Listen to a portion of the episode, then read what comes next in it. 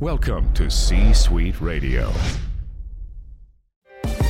Hey, everybody, welcome to the show. It's your host, Brett Allen of the Open Mic Podcast. And my God, I don't even know where to start with this one today. We have actress Marion Ross. You know her as Mrs. Cunningham, Mrs. C from the hit television show Happy Days, The Fonz, you know. Hey. Oh, that's a horrible impression. But anyway, that's who we're chatting with today. And really, this show ran for about 11 seasons. Ironically, though, this is only just a small part of her career. It spans for decades decades in. She is clearly retired from acting, but she has not slowed down. And this conversation really is a trip down memory lane for her. And for me, just talking about her career and all the amazing things that she's done and that she's accomplished and really set up a fantastic and phenomenal life for herself. I think you're going to love this. She's an American treasure, and it just doesn't get any better than that. Thanks again for listening and supporting the show. Head over to the Open Mic Podcast show for all the latest episodes. And thanks for listening and being a part of today's podcast.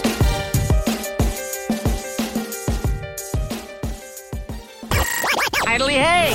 Welcome to another episode of the Open Mic Podcast. Prepare to be astonished with Brett Allen. Dude, we are so gonna party! A pop culture podcast. oh! At the open mic, no topic is off limits. Great Odin's Raven! Join in weekly as Brett interviews your favorite celebrities from film, television, sports, music, and much more. Plus, you never know who will stop by. The mystic portal awaits. Now, here is your host, Brett Allen.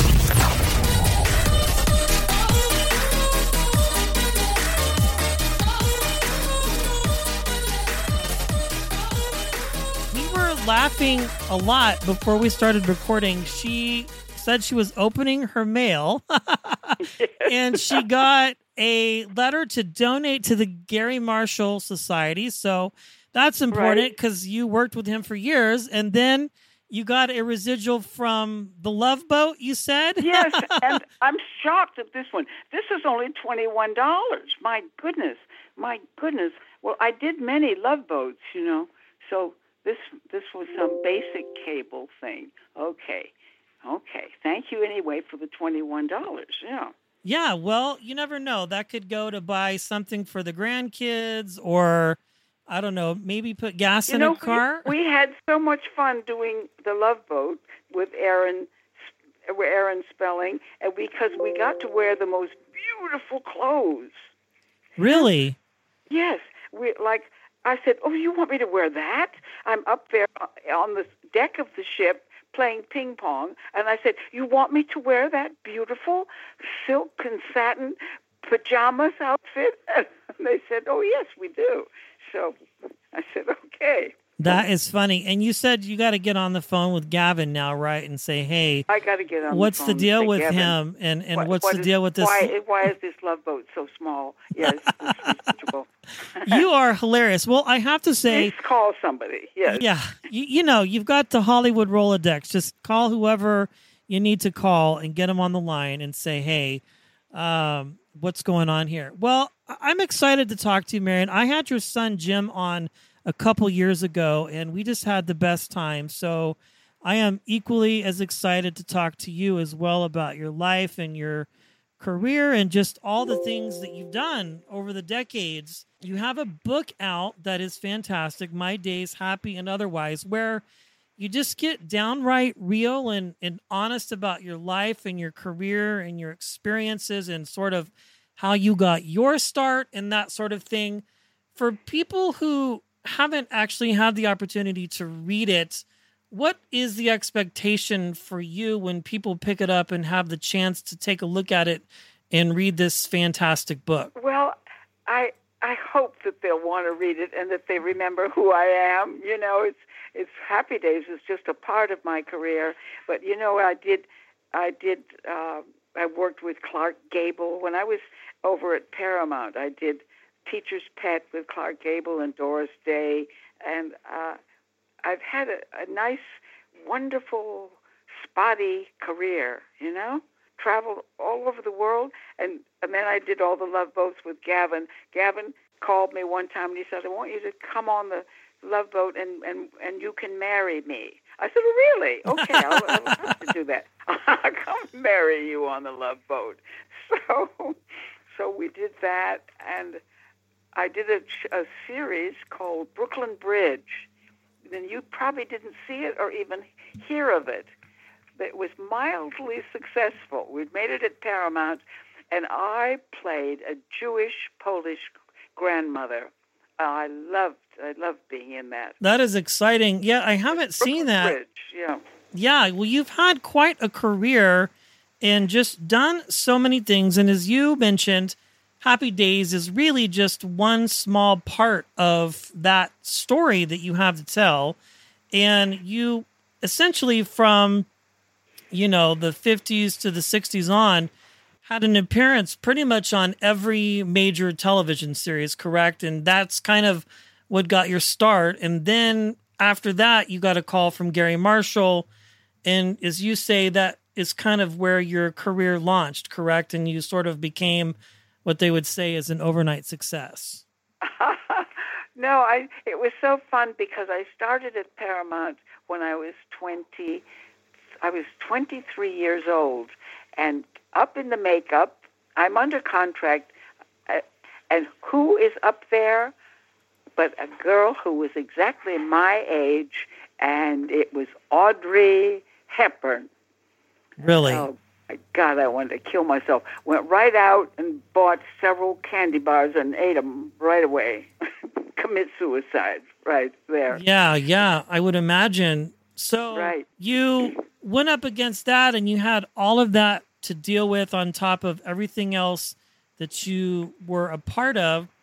So then Happy Days sort of came along later, correct, as far as that career move and being on television and that sort of thing, correct? Yes, but I had been uh, I had been trained to the stage, so it was f- fun when we started Happy Days. We did it with a live audience out there, you know. Mm-hmm. So it was an awful lot of fun to have this audience responding to us, and then and then because we we became such a big hit because of the Fonz. Even though Ron Howard was a huge hit, but the Fonz, Henry Winkler, walked off with the show, and Garry Marshall, who created the whole thing, he was so smart. He put us all into a softball game. Toured. We we met so many people. We toured the United States with the softball team. We even went to Europe with that. Went to Germany, and we even went to Japan with the softball team. Can you believe that? That's I would- I would say to my neighbors, uh, "I'm sorry, you know, don't be dropping in here because I I have to go to ball practice." And I was like 55 or something like that, you know. But I could I could hit good, you know. I could hit and then and then run. I was not good in the field.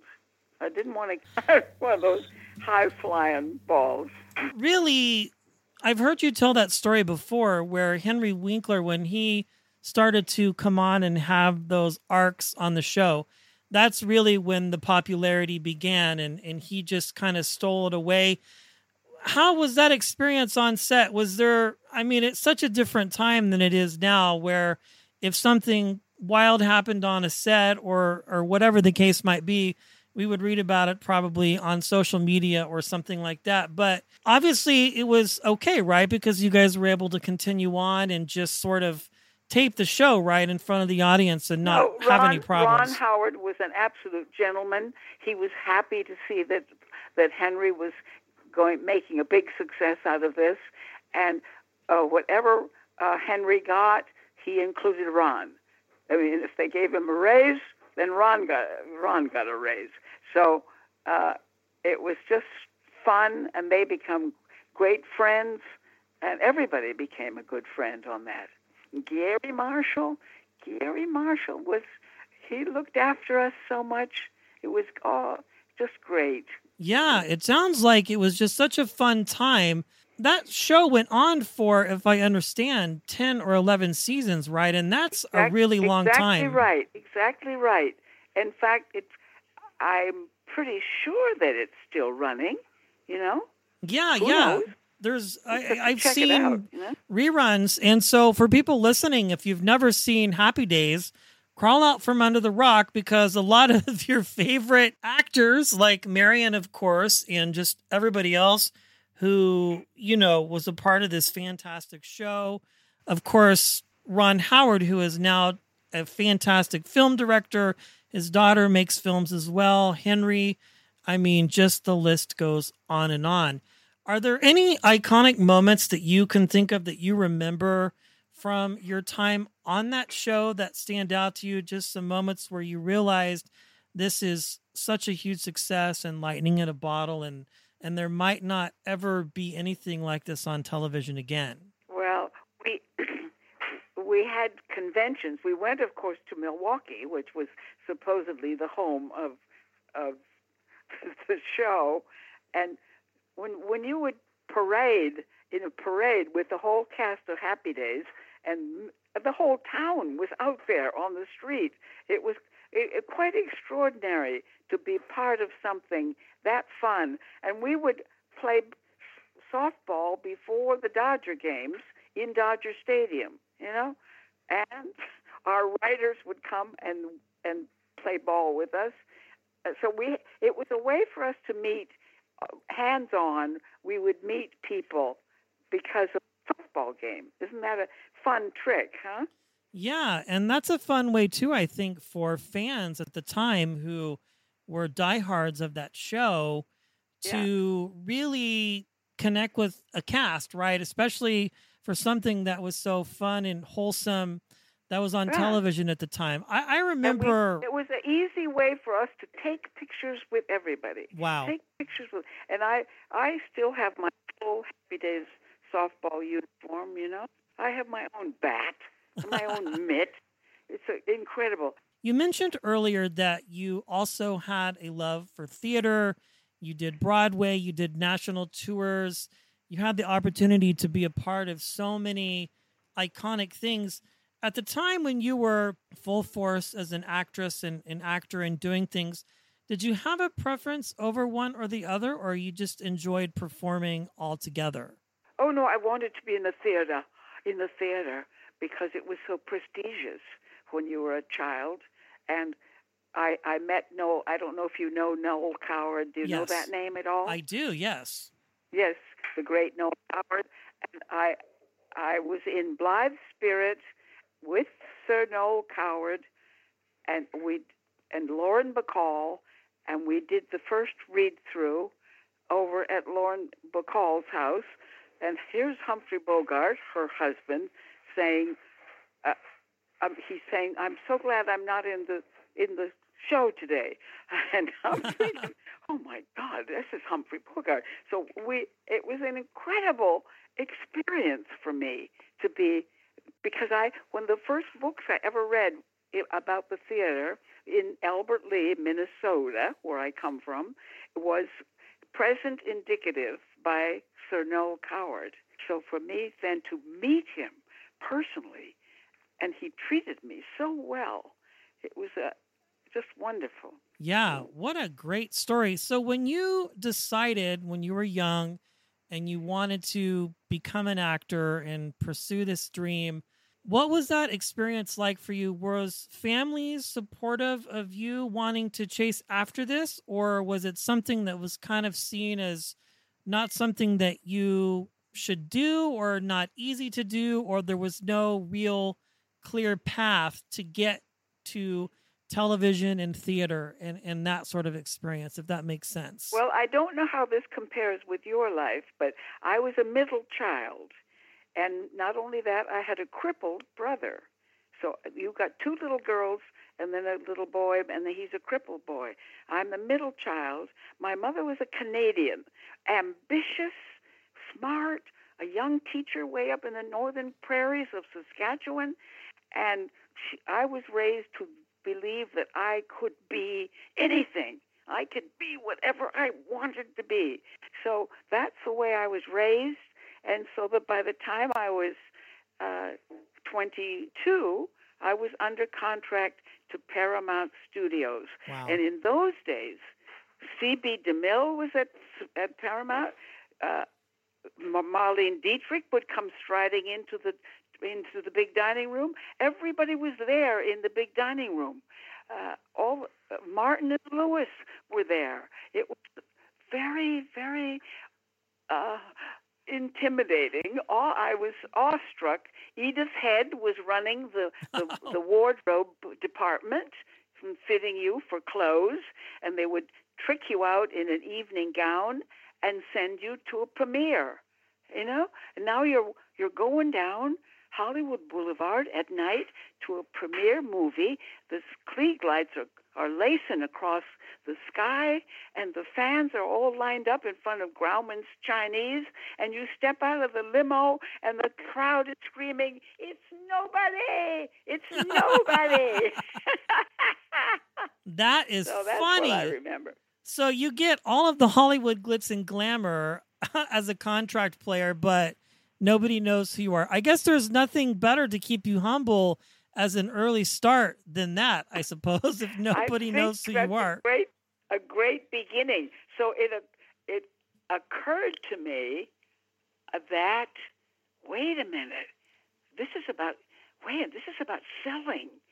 This is about selling. So I hired when I was about 25. I hired a press agent and began to learn that that that's mostly what the movie business was about in those days. Mm-hmm. Was about the movie magazines, the, the press, and the so forth. So uh, it, it was. A, it's been a very busy life, you know. Yeah, well, and rightfully so. You've taken the time to just gracefully, so to speak, I guess, bow out of Hollywood. You've done a few television appearances here and there in the past on some shows and sort of brought your wonderful face and the uh, everything that we love and know about you, Marion, and, and that's great. I, I want to ask you. You mentioned this about a contract player, and I've heard this term before. What that meant for you, and please correct me if I'm wrong. Essentially, was is that you were hired by a studio and paid, but that didn't necessarily mean that you were going to be in a film. Correct? You had to be chosen and picked by the producers Yeah. and the directors. So it So wasn't. It wasn't just a given, so to speak. Oh no! Oh no! They would sign you. Now you're you're a contract player. Uh, okay. Now you you've got to try to make the most of that somehow. You know. But here's is at the same time. Here's Audrey Hepburn, for God's sake, and she she was already a star, so that was discouraging. Every, and, but it was it was great. It was a great time to be at Paramount because you would go in that dining room. We all had our pictures up. There's a picture at the end of the dining room of Victor Mature as Samson bringing down the temple. So that picture was down there. Here's sitting C.B. DeMille, Martin and Lewis, uh, James Mason. You know, famous people all through through the the dining room. It's pretty. Who could eat, right? Yeah, I think it would be hard to focus. It's like today when you go out and about to LA and you're sitting at a restaurant, although not as overwhelmingly daunting as your experiences with some just iconic Hollywood names that you've mentioned just a few, it's easy to get distracted, you know, when you're sitting around and everywhere you turn or you bump into somebody famous, right? And it's like for somebody starting out, it has to be, like you mentioned, just heartwarmingly overwhelming, but just such great memories that you have of those moments.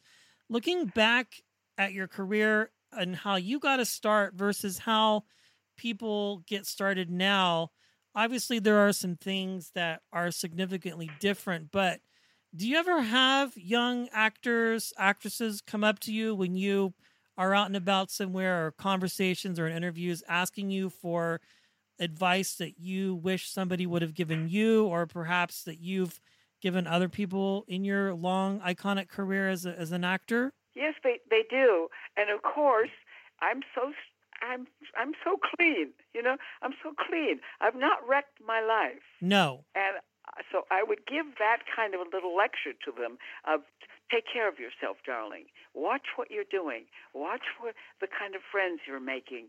Uh, protect yourself. Look out for yourself. Yeah, because it's a pretty tough business. You know that? Yeah, Pretty yeah. competitive. It's very competitive. And just looking at the statistics of how many people go to LA every month, and well, especially now with the pandemic, it's probably even more difficult. But when things were normal, so to speak, and people would try and make that trek, the, the rejection rate, from what I hear from other folks like yourself, is just so high. And Yeah. you have to really have a thick skin, right, to do this. Uh, you really did, and I, I, I was very aggressive. I would, I would go and get get an agent, you know, and and and he would take me to Paramount, and I would try out.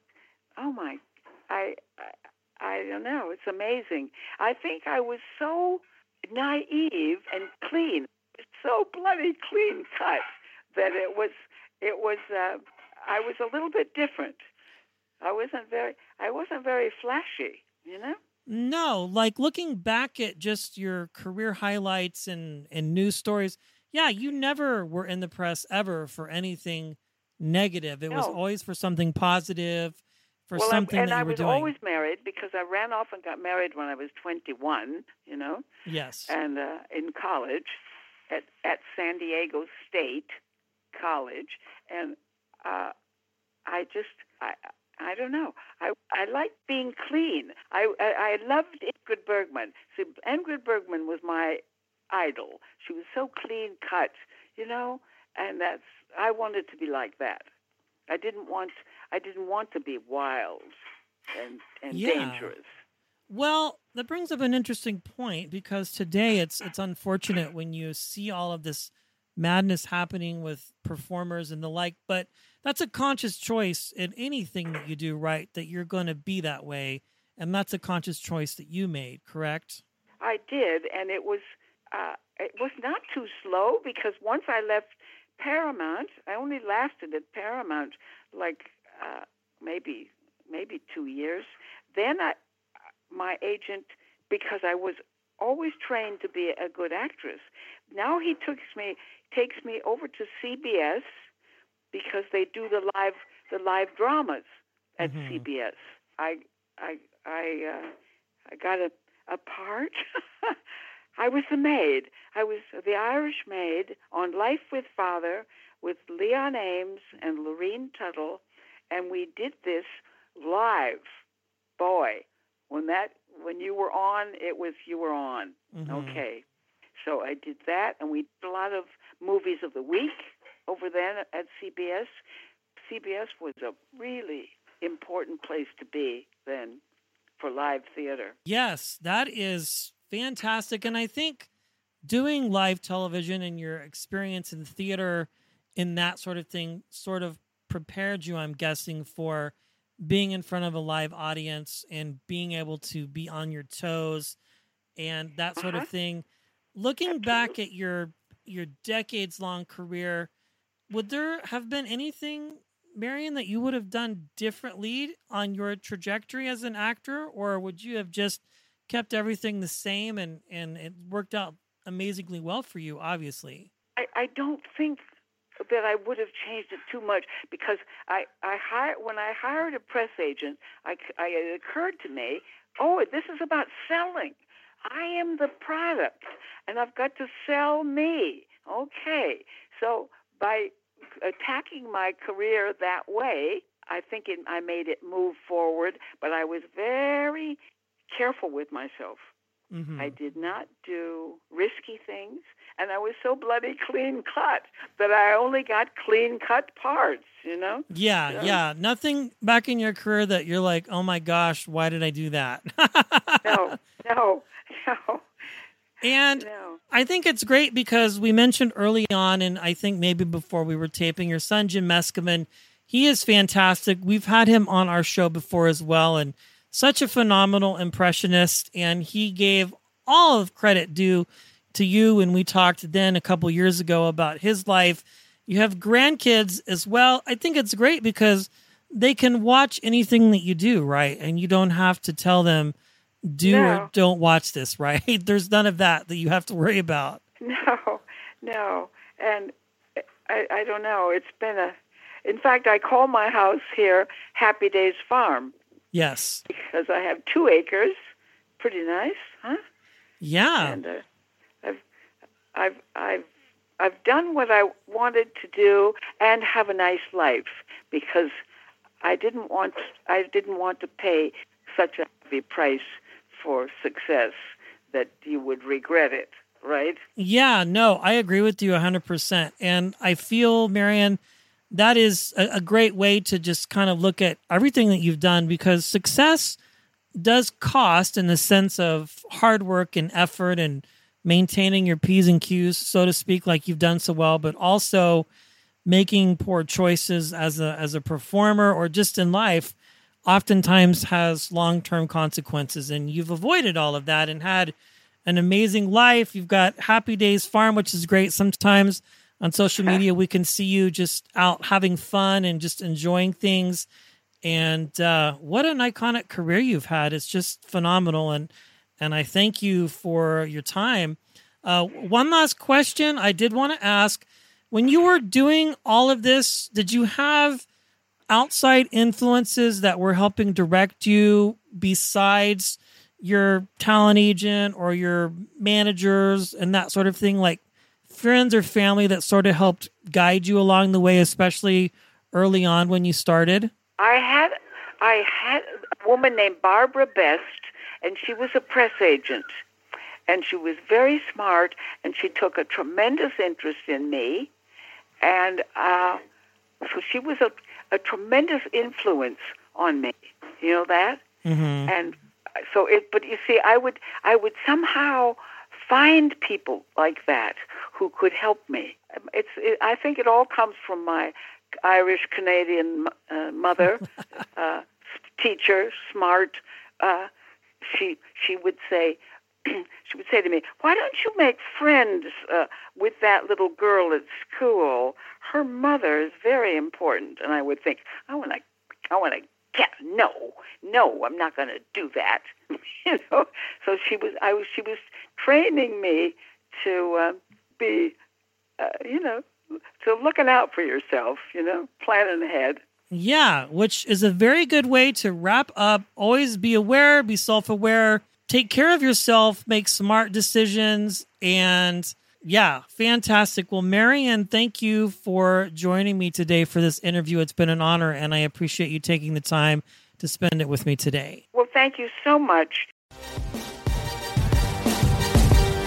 That brings today's show to a close. Doodly do. Thanks for stopping by. If you enjoyed this episode, feel free to share it with a friend and subscribe. It's absolutely free. The views and opinions of the guests do not necessarily reflect those of the host. Autobots, roll out. Go home.